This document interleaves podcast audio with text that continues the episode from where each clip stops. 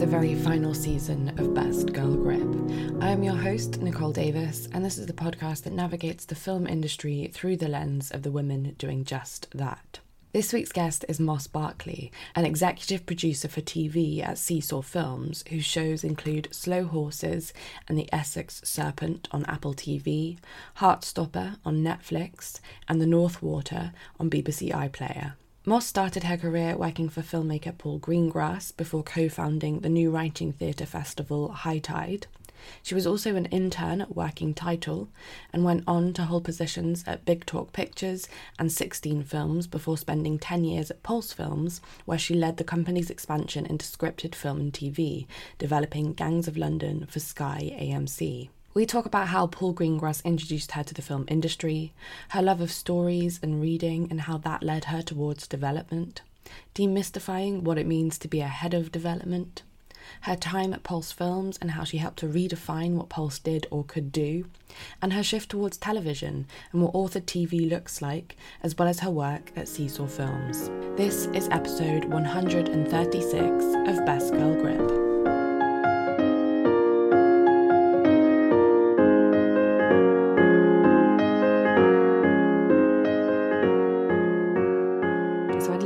You recall the moment or experience or person that made you consider a career in film? I had quite a sort of, I think, quite an unusual entry into the industry in that, I mean, I, I read English at university and was sort of always interested in stories, but really didn't have a background or a sort of setup that suggested that film on T V was going to be a, a future career. I didn't really know what the what the roles were, and I was lucky when I was at university. I used to sort of earn money as a babysitter and was babysitting for a director who at the time had done some really interesting work but wasn't sort of as big as he is now. But I so I started looking after Paul Greengrass's children, and Paul and I got on very well, and he was very, very kind to me and sort of introduced me into what I now sort of understand as the industry. But I remember very distinctly working, I'd been looking after his kids in the summer, and then he said, why don't you come in to the office? I've got some boxes, box files that I need sorting out. Um, you can come and do that now that you know, you're not at university anymore and need to earn some money. And so I would talk to Paul about his work and how he came into the industry and understood, I remember him talking to me about what development was. Um, I didn't even know term, and and he, he talked about it from the perspective of having come from documentaries, and although I've never had any ambition to work in documentary, I think real stories and sort of real people have always been my sort of access point into all of the scripted work that I do. Um, it's not particularly by design, but I think it's how I ground the storytelling process in something that feels tangible and accessible to an audience as well. So I think Paul was definitely my gateway. I'd in the way that you do um, when you come out of university and, and you're sort of full of ambition and pluck, I set up a theatre festival called HighTide, and in doing that and sort of experience sort of the, the process of um, working with Paul and also setting up HighTide, I think writers and writing uh, as a sort of medium, I suddenly realised that I didn't, I knew I never wanted to write, I never had that ambition, um, but I've always loved working creatively with others, and I think that, so I, I sort of understood that it was that there was a career in that, and that was sort of my starting point. That's incredible. I had not made the connection that you started HighTide, and you know, it's still known as a theatre and a festival that kind of really embraces new writing and, you know, really leverages new playwrights, you know, into their careers. That's that's really amazing. I may say this actually, and I'm sort of reflecting on it now. One of my um, very dear friends at university um, uh, is, is now a director, Mary Nighy, and I produced her short film. And it was her um, boyfriend at the time, Sam Hodges, um, who had the idea for HighTide. And he sort of convened us um, and said, would you guys be up for, for doing this? Um, the fact that it's in Suffolk is in no small part to, down to the fact that I my, my parents are from there, and um, that there is a sort of cultural heritage in, in the county, but to as a point of difference, um, working in new writing in London felt very um, saturated. So it was distinguishing what we offered, and also sort of creating a, a space for writers and creators um, at the outset of their career to have um, kind of collaborative experience um, in putting something on that wasn't uh, under the same kind of pressure and gaze um, as it would have been had it been in London. And I, I'd love to get a sense of, you know, from your conversations with Paul, what you understood development to be and what interested you about working in that realm particularly.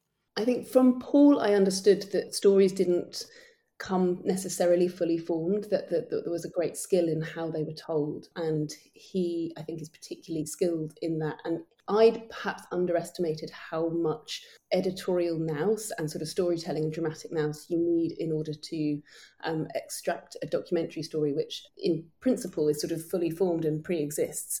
But the telling of that story and some of the principles that um, I understood from him, I think I still sort of return to today, both editorially and creatively, but also sort of philosophically. I remember working, I was doing, working for, for what is the Directors' Union in the U K with Paul, because he was um, he had set that up and he wanted someone to, to work inside the sort of institution, um, which is now has now become Directors' U K, or it became Directors' U K whilst I was um, working there with him.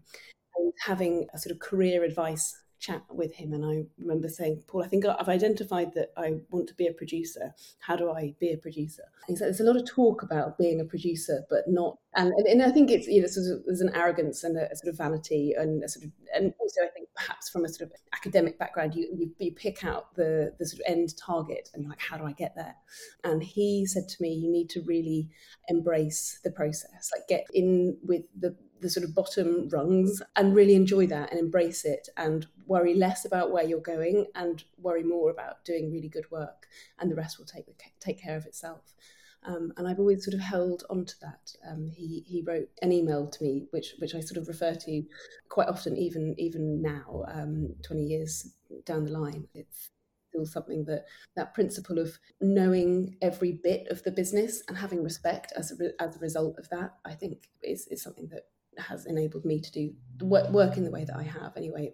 I think it's it's something that the, the sort of embracing of the process and of the editorial process and the creative process is something that I love. And so, yes, it is about an end point and putting something on screen ultimately, but there is an enormous value, and I really enjoy the journey to get to that point almost as much as I do about getting something out there. I think, you you know, if you speak to anyone who has taken films to festivals or and even very, very successful ones, when you are sort of basking in the glory, it comes at the end of a very, very long journey. And if you don't enjoy that journey, then you will be, it will be a very disappointing experience um, working in this industry. And is that guidance what led you into the Working Title graduate programme, that idea of kind of being an intern and starting from scratch and kind of learning and working your way up? Is that kind of how that happened, or was, you know, that not related at all, really? I think it, it sort of is and isn't. And, and I'm, I hesitate to even acknowledge this um, because it, it doesn't necessarily re- reflect particularly well on me. But I noticed um, the Working Title, it, it wasn't sort of linked to Paul per se. They were, he was working there, and I'm sure that had an impact on me getting the getting the role in, in some respects. But I applied for Working Title because they were the company making the most at the time, and it, I knew it would expose me at in sort of in the fastest and um, at the sort of highest level of what the process is. I'd been working as a, I'd done a lot of ADing and running on on uh, initially on Born Ultimatum. That was my first experience on set, and later sort of Wolfman and and really big Universal movies, which I so gave me a very privileged um, experience of what working as a runner was. I had most of my job related to getting sort of craft services for, for various people, but I loved that. But I wanted to see what how what the process was up until that point. Like, I loved being on set, and I really enjoyed the sort of adrenaline and the kind of the speed and sort of immediacy of working on set. But I didn't know how you how you landed there, and I knew that there would be um, a way to do that. But the bit that reflects maybe quite badly on me, the, at the time, um, the action scheme uh, application form was only three questions, and um, I was working nights and incredibly busy, and the sort of longer application forms were quite overwhelming, and so I did the short one. And, um, and it and it worked, um, and I think that's and I think because it was a sort of much more concentrated expression of why I wanted to work in the industry, rather than fifteen hundred questions about sort of who I was and where I came from and what. I think that was the other thing, was that film hadn't I hadn't I wasn't sort of particularly film literate. I was my parents didn't let me watch television. Um, we had one video player, which we had recordings from T V, but we I, I didn't sort of I wasn't that steeped in in sort of literature. Um, but I did really love stories, and I've always really loved reading, and that was sort of my gateway, I think. I'd love to get your perspective on the idea of embracing the journey, particularly, you know, when you are doing grunt work in quotation marks, such as, you know, running about and, you know, going to craft services and getting people teas and coffees. How do you kind of motivate yourself to like think that it's worthwhile, or or just absorb your surroundings and absorb who you're privileged enough to kind of be rubbing shoulders with and maybe asking them questions? Like, was that something that you always kind of were keeping in the back of your mind, you know, in terms of progressing, or was it just very much about, you know, getting through the day?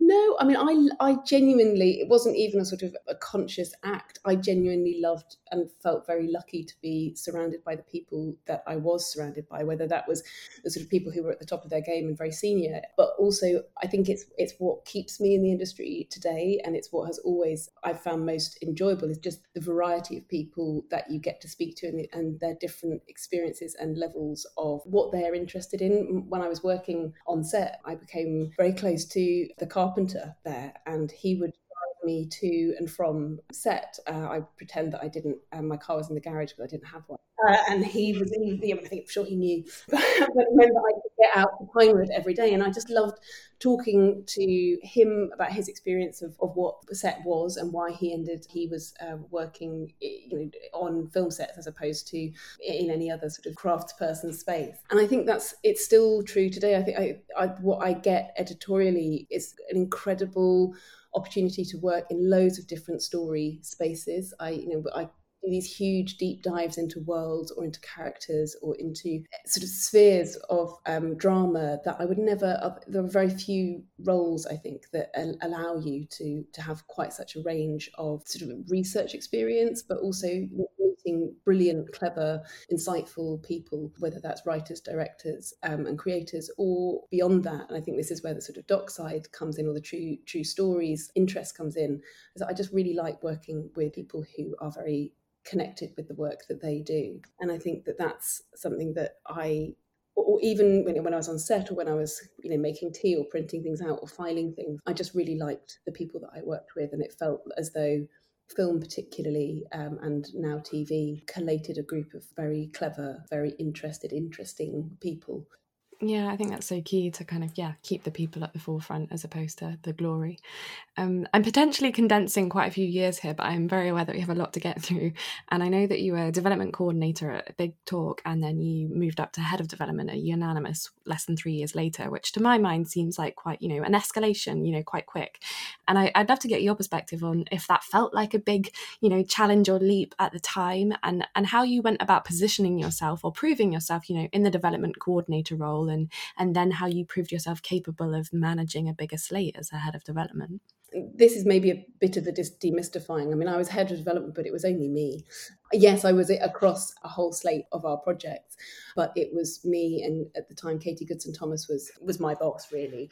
We managed things together. So again, I was sort of very lucky to work with someone who was very generous and imparted lots of insight and information and, and knowledge. I mean, it, it felt like a, a, a step, but probably not a leap. Um, Katie made us agree. I may have been floundering, I don't know. What I saw, I was very lucky in that I'd worked for very big company, like Working Title is huge. Like head of development at Working Title is a very, very different thing to a head of development a very small indie where there's three three people. And so I think sometimes when you see those job titles, um, it's quite it can be quite sort of maybe not entirely a sort of reflection of, of what that person is necessarily doing, or or indeed the, the size of the company det- dictates what the scale of, of the slate that you're working on and the talent that you're working with. But in terms of how to how I made that that jump, I think part of it was having been exposed to very, very experienced people doing those roles and working with writers and directors who were also very experienced and at the top of their game. Then when you take it into a slightly smaller sphere, you're looking for being realistic. You're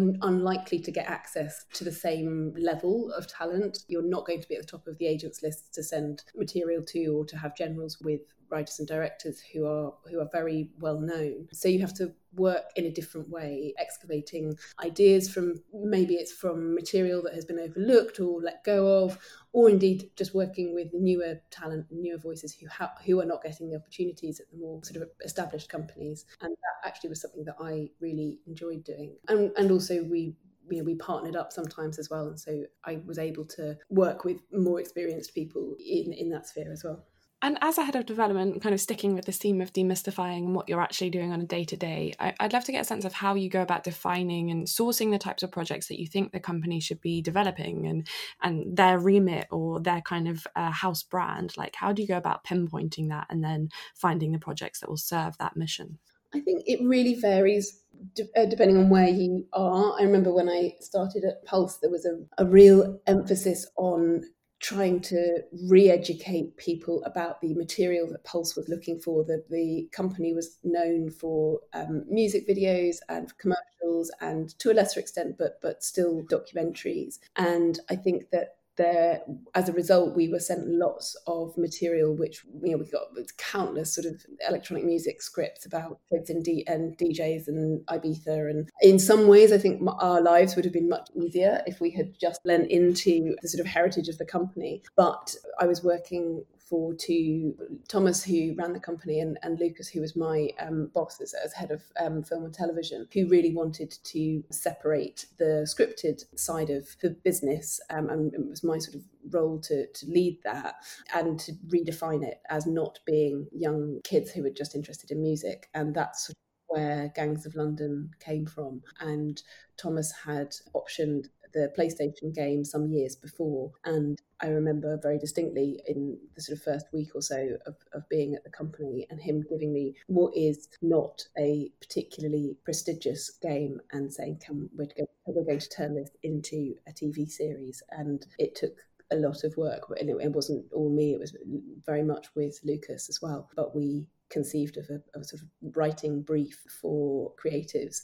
And we initially conceived of it as a film franchise, not a T V series. And it was when it went to Gareth that he came back and said, I think this is T V, not film. So to, to answer your question, it really depends on where you are um, in terms of the brand of, of um, what the types of material that you're looking for. But it's also on a more personal level, um, you're looking for a point of connection, like how, what is your way into a world or a story? Because if you're going to spend ten years working on something, else, so you have to find your way into, into that story. So even if the brand of the, of the um, company that you're working for is very specific, I still always look for how I can get how, how I can spend my time um, making it the best version of what it is.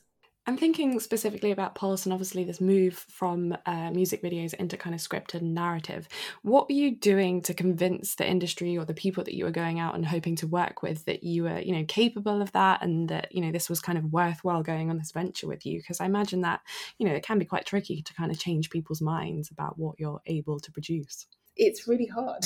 um, and I, you know, I think we spent a lot of time Um, and investment, and some of it is just hours in the air, and you just keep on knocking on those doors and you keep on having good meetings with with clients, um, so agents continue to send people to you, and the better the experience that that person has with you, um, the more likely they are to let you work with other sort of more established um, names. But in terms of commissioners, and and I can't take credit for this, this was really the insight and, and um, relationship that Thomas and Lucas had, but with Gangs of London, they recognised the scale of that show was so vast that for a young company, though the, the production infrastructure at Pulse actually has always been um, very, very good because of the amount of content that is produced at the company, really, I think, and in terms of sort of levels of uh, acting talent, it's not something that they could point to experience with, or not not enormously. And so they partnered, uh, they took the project to to Jane at Sister, and Jane offered a backstop, a sort of safety valve for um, Sky, and her endorsement of the project and of Thomas and Lucas enabled a sort of, yeah, a comfort for Sky as a commissioner. Yeah, absolutely. So it's almost about like identifying the gaps in your kind of knowledge and finding people that I guess can plug them.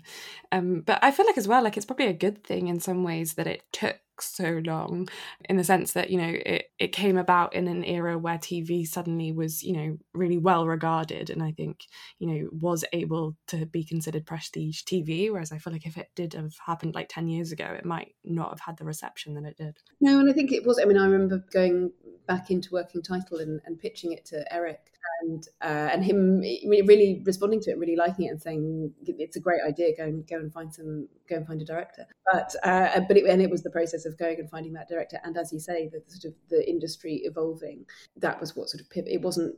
It, it came from talent rather than from a sort of more um, strategic perspective, but I, don't, I think had it not made strategic sense, then we wouldn't have done it. But I think I have always been, and Thomas and Lucas always were, and it's very true at See-Saw as well, but very led by um, the brilliant people that we work with, the writers and the directors that we work with, and enabling them to do what they do best, or what they, you know, what the story dictates um, to them. And I think it's something that, as a sort of principle, it's not true across the industry, but certainly in a sort of premium prestige space, enabling and facilitating brilliant creators is is really what the role, certainly what, how I see my role being most useful. Um, it's not really, it's not about what I think, it's about enabling someone to think the best version of what they do, or enabling them to to have the sort of resources to um, to, to tell the best story that they can. Absolutely. And, and sticking with this idea of kind of enabling and facilitating creatives, I would like to get a sense of how you encourage T V to feel authored, because from my perspective, you know, even though the showrunner is akin to the director, it does feel like there are many more kind of hands or fingers in the pie, to be crude. Um, and, you know, there are lots of people in the writer's room, and uh, even with showrunners, you know, there are exec producers. You know, how do you still uh, maintain that kind of singularity to T V? I think it's really it's a really interesting thing to sort of look at, particularly in light of how television has evolved in the last sort of five years. I think the evolution of authored television means that the writer, the lead writer, is really, really important, and understanding who that lead writer is and embarking on a on their creative sort of, or getting on board with their creative vision, is really, really important, because if you're fighting for different versions of a T V show, it will become a sort of soup. You know, people talk about how, you know, everyone can bring wonderful colours, but if you put too many colours in, in, in it becomes a sort of brown mess. I think that's that's something that we are always alive to as execs, and I think knowing at what point it's helpful to um, lean into the editorial process, when, when it's necessary to lean back, ensuring that when you do put a room together, everybody understands the sort of dynamic in that room, and they, they're all different. And I think that's something that the more time I spend working, the more I sort of recognise just how there is no one size fits all for any show. It always helps to have one person who has a very keen sense of what something is, and that can be the exec producer. It's not, it tends not to be the way that I work. Like I, that's, as I say, like I, do, I have never wanted to write. I, I my what I enjoy most is enabling other people to do what they do, but I think having being able to support that person, whether it's by putting them with one per, well, like one person in a writer's room, whether it's sort of looking at what the, it's a bit like what you were saying, sort of the plugging the gaps, like what can your lead writer do, your creator or your showrunner, and where do they need support, uh, or where is, like what what are the elements, and sort of breaking down what a show needs, and if it's genre, if it's, you know, is it plotting, or is it character, is it sort of insight, is it sort of technical expertise. Like I think that there are lots of things that people can bring to a room, and, and the clearer you are about who is bringing what, if you are having multiple voices, it makes it much a much more sort of a smoother process. And it might, and, and the other thing that I think we are doing more of in the U K now is not, you know, whether a writer is writing on an episode or whether they are in a, a room writer. Like there's there's different kind of flavours um, of what you get out of a room, and sometimes people are wonderful in a collaborative sort of verbal scenario, and some people aren't, and it doesn't mean that they have less value. It's just sort of knowing where that value is. I, I know you just said that, you know, it's not a one-size-fits-all process, but I would love to kind of get a sense of a, a typical kind of development um, timeline. You know, how long do you typically kind of work on a work on a show and, you know, get the package ready before shopping it around to commissioners and broadcasters, and, you know, what does that process look like? Probably easier to sort of take to take the process, and then the point at which a commissioner intersects with that process re- really varies depending on what the project is. So we might option a book or, or land on an idea, or talk to a writer about an idea and think it's great, but need to sort of, sometimes we commission, like certainly at See-Saw, we can commission a script, but sometimes we, so sometimes we do that to find the show, to sort of find the voice of that writer in the show.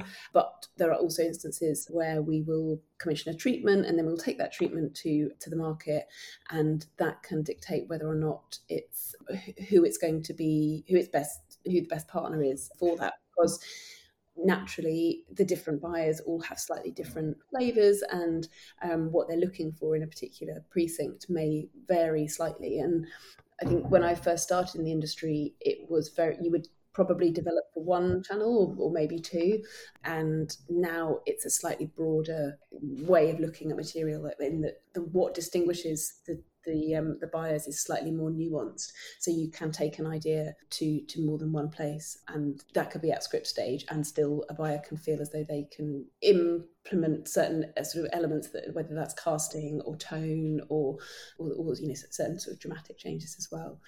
I would say that the sort of, I mean, I always sort of hesitate to do this, the num like it takes, all I ever say is it takes ages. I don't how long you think it's going to be, and then at least double it. But you can, with a fair wind, um, you can begin an idea and um, have it on screens um, with five, four or five years. But sometimes it takes much longer, and sometimes it's it's faster. Um, so I think if something is really uh, has a has a really clear sense of what it is, and it happens to chime with what a broadcaster wants, and you've only got one writer, and they are available all that time, and there are no sort of huge obstacles, and it doesn't require waiting for cast, it can happen more quickly. But there are so many variables involved um, that sort of saying it takes X amount of time um, is sort of quite academic. Yeah, sure. It's a classic how long is a piece of string kind of scenario. you, I mentioned there that you're now at See-Saw, and I'd love to get a sense of what prompted that change. You know, were you looking for a specific challenge, or, you know, just uh, new horizons? Like, how did that come about? Um, I'd been at Pulse for nine years, which is ages on. I mean, it'd been lots of different versions of that company in that time, and I had two babies in it, in that period as well. But I think I had met Helen Gregory. She was working on the second series of Gangs, and so we had, I mean, it was COVID, but we had sort of met across a Zoom screen, um, and I'd been working with um, with Thomas and Lucas for, for for that whole time at Pulse, and really lots of wonderful positive things came of that. But I also, it, it had essentially been a startup, and I had sort of been with them with a, with all of the sort of entrepreneurial energy of what a startup is, but hadn't ever, since Working Title and, and Big Talk, it had been a long time since I'd been somewhere that was established. And moving into television and away from film, I was really keen that I work with someone who um, had a, a real heritage of experience. And when Helen um, came to to say that See-Saw were looking, and that it was only on the in the sort of T V space, um, it felt like a wonderful opportunity to work with someone who is really, really experienced in um, the editorial process, but also the strategic process, and for a company who are incredibly well regarded and established.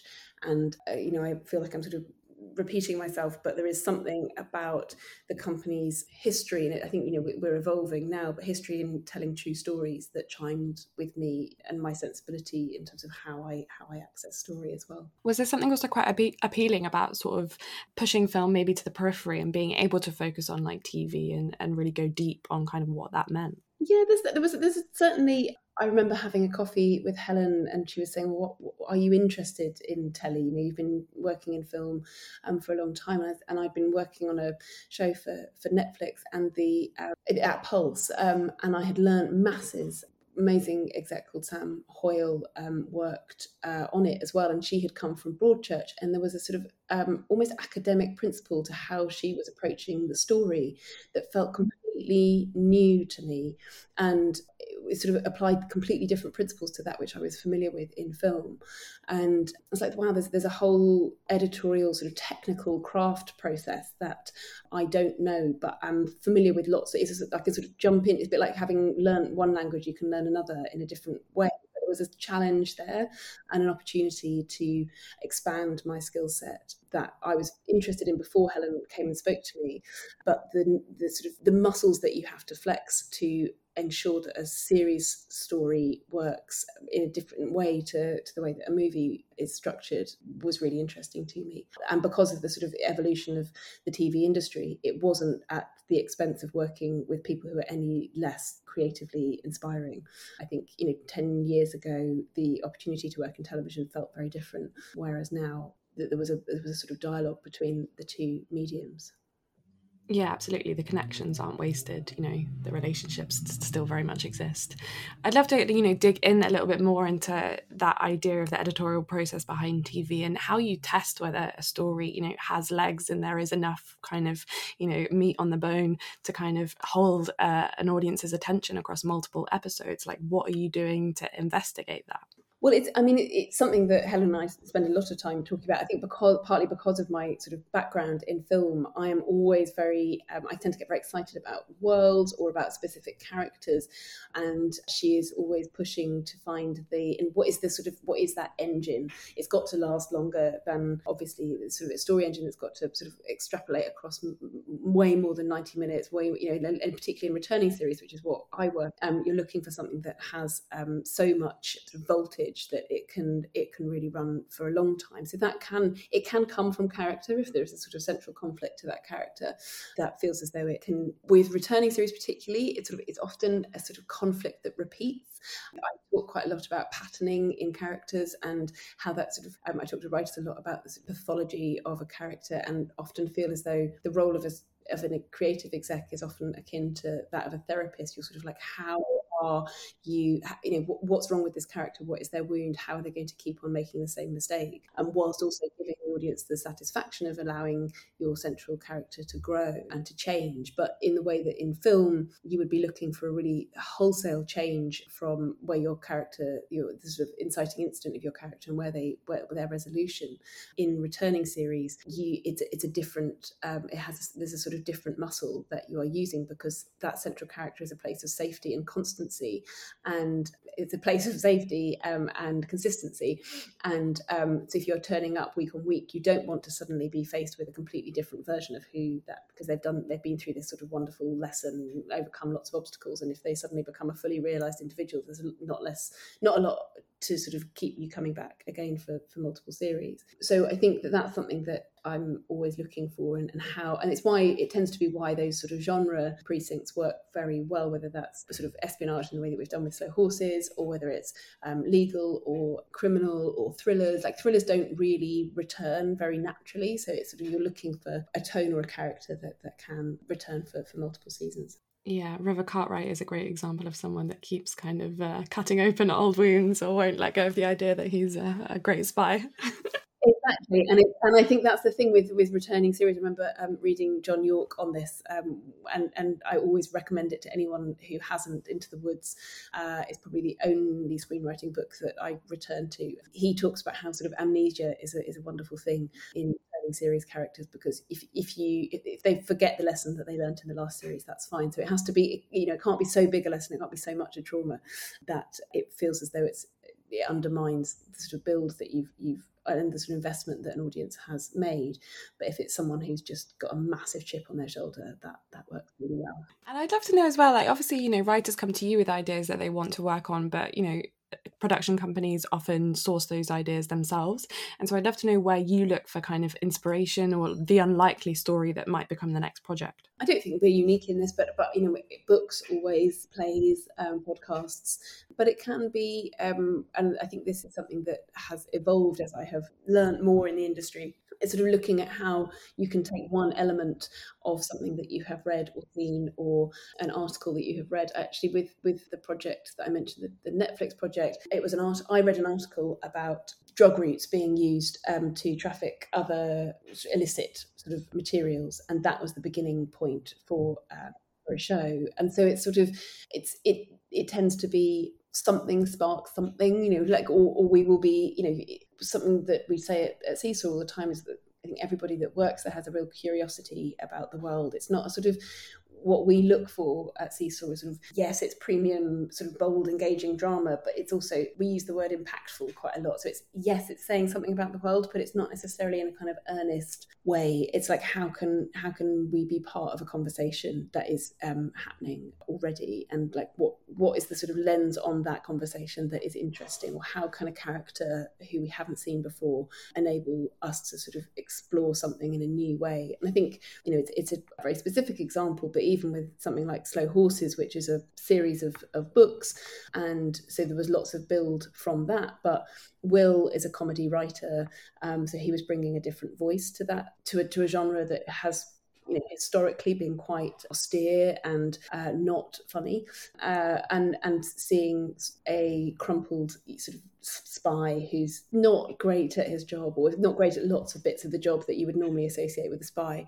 um, felt like a new way into what is otherwise a very sort of familiar genre precinct, um, and it just meant that you just recalibrated a couple of the elements, and it, and it, it offered something fresh.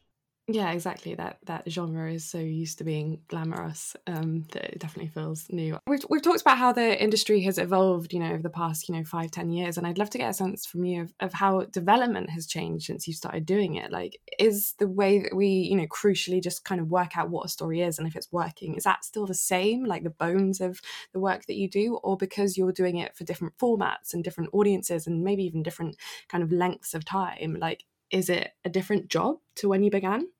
The principles of story, I think, remain the same, in that I remember being told very early on, like, oh, you, you know, if you've read Aristotle's Poetics, you you don't need to ever read another um, book about screenwriting again. And that's there's a sort of kind of rarefied, kind of slightly pretentious um, truth to that. But I do think that we continue to learn, and the more that we understand about who people are and the type of stories that are engaging for audiences. And I think audiences' demands have definitely changed. And so that has shaped the development process maybe, and how we how we um, prepare something for market. But in terms of when you are responding to a script and what is what connects with an audience, I think that, you know, we, we understand story from when we are tiny, and we, because we're read stories, and we so we understand the sort of form of it. And I often talk about how I respond very instinctively to story, but that instinct isn't a sort of third eye sense. It's it's it's knowledge, it's experience, it's skills, it's having read multiple stories. And, you know, I talked about loving reading when I was young. I think that it's all sort of baked into what you, how you understand and how you editorially approach the development process. But in terms of what audiences respond to on screen and how fast things have to move, how much story series use. That's, I think, that one of the lessons that I really was a very sort of early one, moving from film to television, was that just that you can make a, an idea in film last ninety minutes, like, and it, it, if it's explored by a filmmaker who really understands that, and that's can be a very, very satisfying experience. On television, though, that it's a different, people receive that differently, and series sort of monsters story, and I, I certainly was like, oh wow, we can't, that's not enough. Like, an inciting incident does not last ninety minutes in, in telly, uh, whereas you can kind of get away with, sometimes with, with the right filmmaker you can get away with that in in film. So I think the the process of like we I'm also I think because audiences are more T V and generally cine literate, the expectations are different. So you again you you have to be much more robust with your storytelling and and promise um, all sorts of things in that first episode in order to keep them for the second. And so I think that there are some sort of structural things that have had to change because of the way that we consume T V now. Yeah, absolutely. Like, even the fact that we sit down knowing that we, we might watch a whole series kind of means that we're sort of ready to be fed a lot, rather than, you know, just knowing that we're in the game for ninety minutes. We also don't stick around. In, like, we are much, our, our sort of, and I hold myself um, in this as well, but you don't have very long to capture an audience in a way that maybe in, in the past you, because it was what was on at nine o'clock, just watch you what you watch. But because there is now such a saturation of material and content across multiple platforms, making someone want to continue to watch multiple episodes, let alone multiple series, is one of the greatest challenges, I think, in telly. And this might apply to the next question, but I'd love to know what frustrates you most about the film or television industry right now, or something that you would you would like to see kind of improved in the way that we work in the next couple of years. This is a sort of more, more sort of, it's much broader, really. I'd like, I'd like to see bravery and um, in storytelling, but also beyond that. But I think it's part of it. Different flavours of people who are making decisions. Um, so it's not just people who are Oxbridge educated and white and middle class who are determining whether or not something ends up on screen. And it's definitely changing. Um, but I still think that there is a kind of conservatism and a kind of a reliance on what has worked before, or indeed what hasn't worked and therefore which should not be repeated. But I don't I don't know if that's new. I think that might be, you know, that's something that has been around for a really long time, in the sort of the endless um, back and forth between commissioners and, and indie producers. But I think that certainly the, the way that the industry is accessed um, by whether that's talent or, or working on on the development side and on the editorial side, or making it more accessible to people who maybe didn't babysit for Paul Greengrass. You know, it, how how how can we make it so that it feels more inclusive um, as an industry? Is that bravery in terms of content or form, or both? Both. Um, I'm. Uh, I know I'm quite conservative in terms of form, so I feel like it would be uh, sort of pot calling the kettle black a little bit. I'm quite classical in the way that I approach story, um, but I love watching things that aren't, and I love watching things that, that break the rules, and um, and I think audiences are hungry for that as well. So finding and supporting talent that it sort of has it has a bravery about their about their approach. The way that I tend to look at things is that the story has to work in a classical way, and then you can fuck it up. A bit like sort of, you know, knowing how to paint and then just doing a red box. Like you can't, you sort of, the, the one doesn't beget the other unless you know how to do it um, in the straight way. So it's not enough to just have lots of bells and whistles. You have to have story as well. And what excites you most about the industry right now? It's sort of maybe what also depresses me as well. So in the, like, I think there are some really brave, brilliant people who are doing things that uh, haven't been done before. Um, sometimes it works, sometimes it doesn't. And it's really glorious to sort of celebrate and see that, and take some chances on on newer voices. I think that's something that I'm starting to see more in the last sort of eighteen months, two years, um, where a newer writer can get a series commission in a way that five years ago that would never have happened.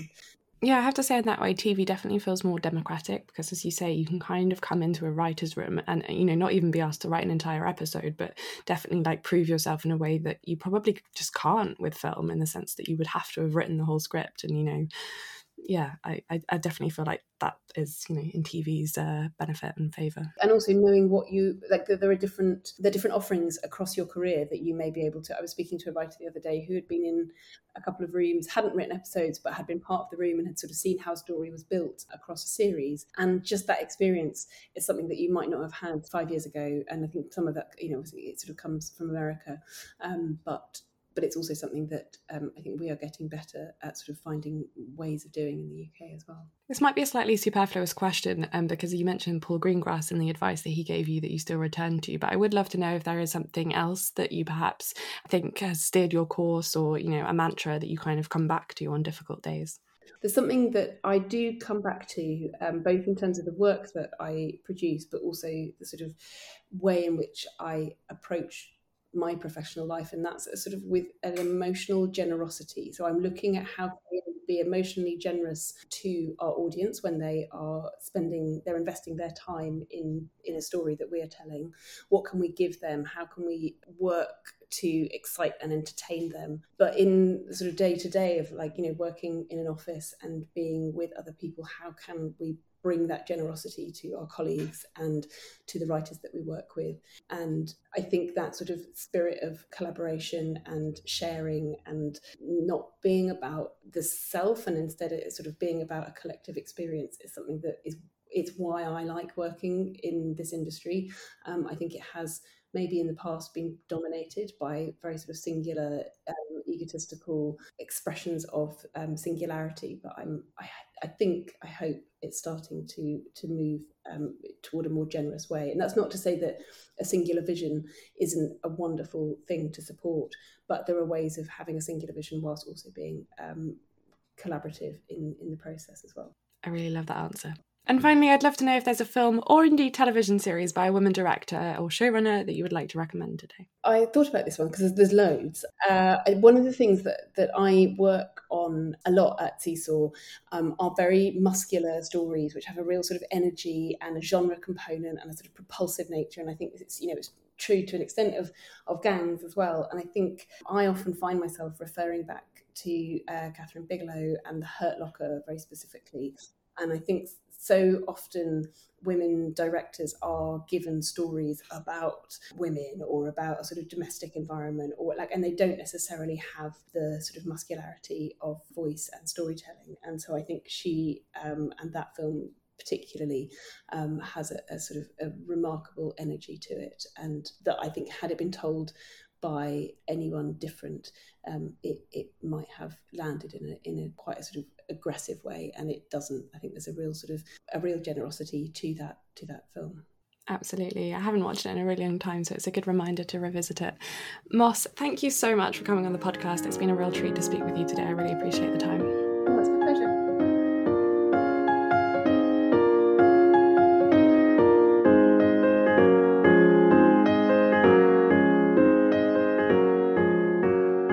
Thank you for listening to this episode of Best Girl Grip. If you liked what you heard, please do rate, review and subscribe, spread the good word, et cetera. If you're interested in other conversations like this, look for my episodes with Sam Jolie, Katie Sinclair, Dion Farrell and Rose Garnett. In the meantime, have a great week and I'll be back next Friday with a brand new episode.